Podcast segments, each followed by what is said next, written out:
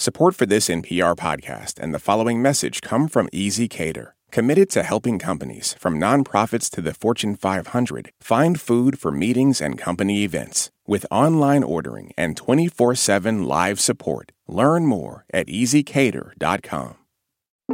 You're listening to Shortwave from NPR. Hey there, shortwavers. Regina Barber here. And today we're going to talk about what I've been told is an incredibly cute deer. It is stupid cute, Regina. That's the only way to describe it. so imagine Bambi, but even the adults look like Bambi. Wow. When they're grown up, they're only about the size of a golden retriever. okay, Nate Rott, Ryan Kellman, I get it. They're cute. Can we meet them already? Oh, much obliged. Maybe the one thing before we leave. Yeah. Um, could you introduce us to some of your deer? Sure. Or just point out other ones? So this skeptical woman you're hearing Nate talking to is Valerie Preziosi. Introduce you. Yeah, I don't know. You know. So when we got there, you're like, gotta come meet our deer. I was like, all right, Yeah. yeah. I don't need to shake hooves, you know, but uh, And the reason she's having to put up with our terrible jokes, well, let's be honest, Nate's terrible jokes, is because she's a huge advocate for this tiny deer that we're talking about, the key deer. The key deer? I've never heard of that before. Well, that's not a surprise because they only exist on the low lying Florida Keys. They're the smallest deer species in North America. They are federally endangered with an estimated population of around a thousand. All right, so here's deer. just a few of them. Hey, guys. There's like eight of them in her yard. a lot of them are really used to humans, so you see them all over the place behind the grocery store, crossing the road, near the bank, everywhere. So this first little one here, she still has a little bit of dots. I've seen her still taking a few quick sips from her mother. And the reason we met with Valerie Preziosi, the founder and director of the nonprofit Save Our Key Deer, and other people on the Keys, is because this tiny, cute species is raising one of the biggest questions in wildlife conservation today. Yeah, and the question is what do we do with a species that's habitat, the only place it lives, is disappearing? Today on the show, the story of a tiny deer. And rising seas, we look at how climate change is raising difficult questions for the world's threatened and endangered species. I'm Nate Rott. I'm Ryan Kellman. And I'm Regina Barber. You're listening to Shortwave from NPR.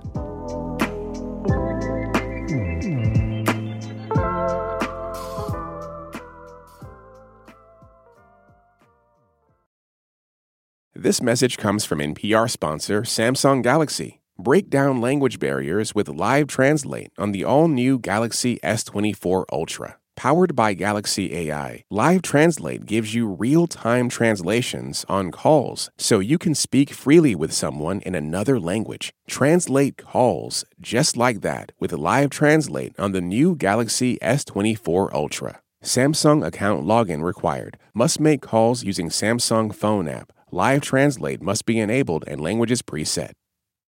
Planet Money helps you understand the economy. We introduce you to fascinating people. We did not have a trash can. No, ma'am. Didn't need one. We show you how money influences everything. Tell me what you like by telling me how you spend your money. And we dig until we get answers. I had a bad feeling you're going to bring that up. Planet Money finds out.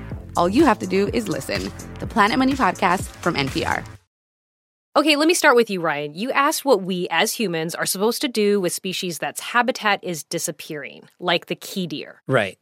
So the key deer lives on these islands off the South Florida coast that are super low lying, like the highest natural elevation on Big Pine Key, where most of the deer now live, only reaches about eight feet above sea level. Oof. And sea levels are rising. Bingo. I mean, yeah, sea level rise is actually how the key deer were created. So, regular sized white-tailed deer grazed down Florida in the last ice age and then got stranded on the Keys when the ice melted and sea levels rose. And the Keys became keys, right? Small islands. And the deer shrunk? Yeah, exactly. As the habitat changed, got smaller, the deer adapted, and they evolved to be smaller. But they were able to do that because we're talking about this whole process happening over tens of thousands of years. The sea level rise was slow. Imperceptible from a human being's perspective. This is Chris Bergh with the Nature Conservancy in the Florida Keys. Very easy for nature and all the species to adapt to that.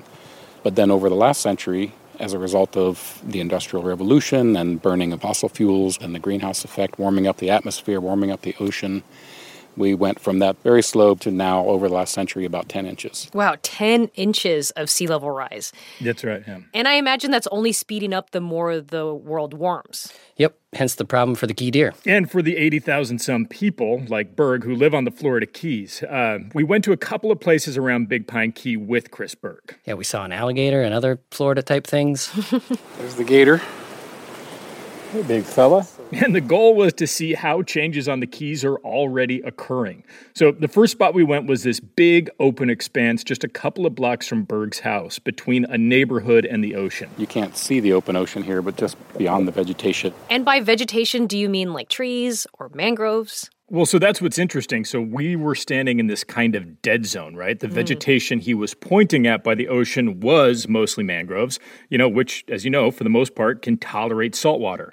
Behind us, higher up, were these tall, spread out pine trees. They're called pine rockland, which is the main habitat for key deer. And pine rockland is not as tolerant of salt water. But between the two, where we were standing, there's this sort of transition zone. As we look out here, you see dead pine trees, and those tall, dead, gray stumps or snags, they show you where the pine forest used to be. And that's receded by, you know, hundreds of meters at this point. So, as the saltwater climbs higher on these islands, it's like shrinking the habitat for these pine trees and the key deer. Yeah, it's making Pine Rockland a shrinking island on a shrinking island. Which is raising these major ethical and logistical questions for the wildlife managers tasked with keeping endangered species like the key deer alive. You know, if you move key deer to the mainland, they'll interbreed with the regular deer, and then if it's only a matter of generations before you don't have key deer anymore. If you move key deer to the Bahamas, where there are no native land animals, the key deer will eat every plant. You know, And cause their and own cause all state kinds of. Pro- they'll become an invasive species. Ooh. If you move key deer to a whole series of zoos, like you know people have done with pandas and you know you name it, endangered species, you can do that. You can keep them going, but at what cost and to what end? You know, is that really a a future for the species, the subspecies? Yeah. I mean, despite the positive role zoos can play in conservation, they can also be a tough reminder of how bad things have gotten for a whole lot of species. Yeah, and with the deer, it becomes a question of like, who are we actually doing that for? Mhm. Are we putting them in zoos for the sake of the deers? Or are we putting them in zoos for the sake of our own consciences? Okay, so what are they going to do? That, Regina, is a good question. And it's one that we put to some of the folks managing habitat and species on the Florida Keys with the U.S. Fish and Wildlife Agency, Nikki Colangelo and Christian Eggleston, on a very windy boat off of Big Pine Key. It just seems like the conversation is such a new and unique space to be in for any of us, but definitely like at any government agency. Basically, those systems are built on like we have data. We know that if if you make the speed limit uh, 65, then we're going to have X many less traffic incidents and less deaths or whatever. But with this, it's like the the data doesn't have a Right. It's like the no analog It's a- future It's kind a, of- eth- it's a more it's our what it's our values. It's- Values, It's, what yeah. do we want to do, Right. And then so Yep. that becomes a much harder thing because Right. there's so many different people out there. You know, like I don't know. You know, Yeah, right. Yeah, Like, it's yeah, it is. I struggle with that too. I mean, because the options range from giving up and letting a species go extinct to doing absolutely everything you can and putting animals in zoos or you know collecting plants and putting them in botanical gardens and I mean, I don't want any species to go extinct on my watch, you know. I don't think any of us do. I mean, and but is society where is society on that, you know? So, what does she mean by that? Like, where is society on letting species go extinct? Yeah, I mean, because the scale of the threat that climate change is posing to, you know, thousands of species, but especially endemic species, right? Plants and animals like the key deer that live in only one place. The the threat is so acute that the options, as you heard, aren't really that great. Yeah, and the thing is, you know, keeping species alive can cost lots of money, and, and that requires a lot of political will. Species need places to live, so do humans, And in places like the Keys, where land is scarce, that can lead to conflict. So, what do you think is going to happen to the key deer? Yeah, I, I honestly don't know. Yeah, same. Uh, but, you know, that's a question we asked pretty much everybody while we were there, including a biologist who spent most of his career studying these deer before retiring from uh, the University of Texas A&M. Uh, his name is Nova Silvy. We're losing all of them. We've lost a lot of species. Otherwise, we'd be out here fighting dinosaurs. so we're, we're gonna we're gonna lose them sometime. We're gonna lose us sometime too. So you know, Silvy doesn't think this is like imminent. They'll continue to exist as long as they have the habitat, and and that's a hard thing to know because sea level rise projections vary so much as you go further and further into the future. Yeah, and I suppose it's possible they do get moved to a zoo or wildlife managers figure out some other solution? I mean, yeah, it's possible that we take the steps necessary to stop warming the planet as a collective society, or that we find some way to suck carbon from the atmosphere and slow sea level rise altogether. But you know, regardless, Silvy and other people we've talked to think we need to be having this discussion about what to do with the key deer and, and other climate threatened species right now. Because in the future, you're not going to worry about deer when you got to worry about people. That's that's my concern. Yeah, yeah. That at a certain point, yeah, the, the wildlife don't matter. The, the wildlife don't matter. You're going to be worried about people. Wow, that's a bit grim. Yeah, it's uh, unfortunately super grim. Sorry, Regina. yeah. However, I will say, though the situation may be desperate, I didn't hear a lot of despair from the folks down there in the Keys. I think the people who are familiar with the situation understand the influence humans have had over creating that situation. And I think what they're saying is that we really need to get together and decide how we want to exert that influence next. Ryan, Nate, thank you so much for this reporting. It's a lot to think about. Yeah, thank you, Regina. Yeah, thank you. This episode was produced by Rachel Carlson.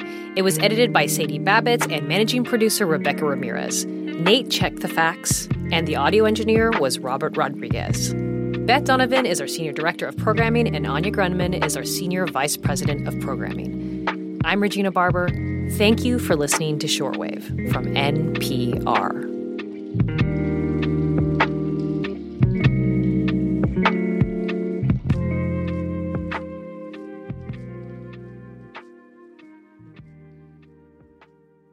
This message comes from NPR sponsor ShipBob. ShipBob's warehouse management system can improve your efficiency, allow you to grow faster, and save you money all through one WMS platform. Get a free quote at shipbob.com. Want all of NPR without relying on your radio? Visit npr.org to be connected to your local station wherever you are and wherever the news takes you. Get your vital mix of rigorously reported local and national stories all live, free, and at your fingertips at npr.org.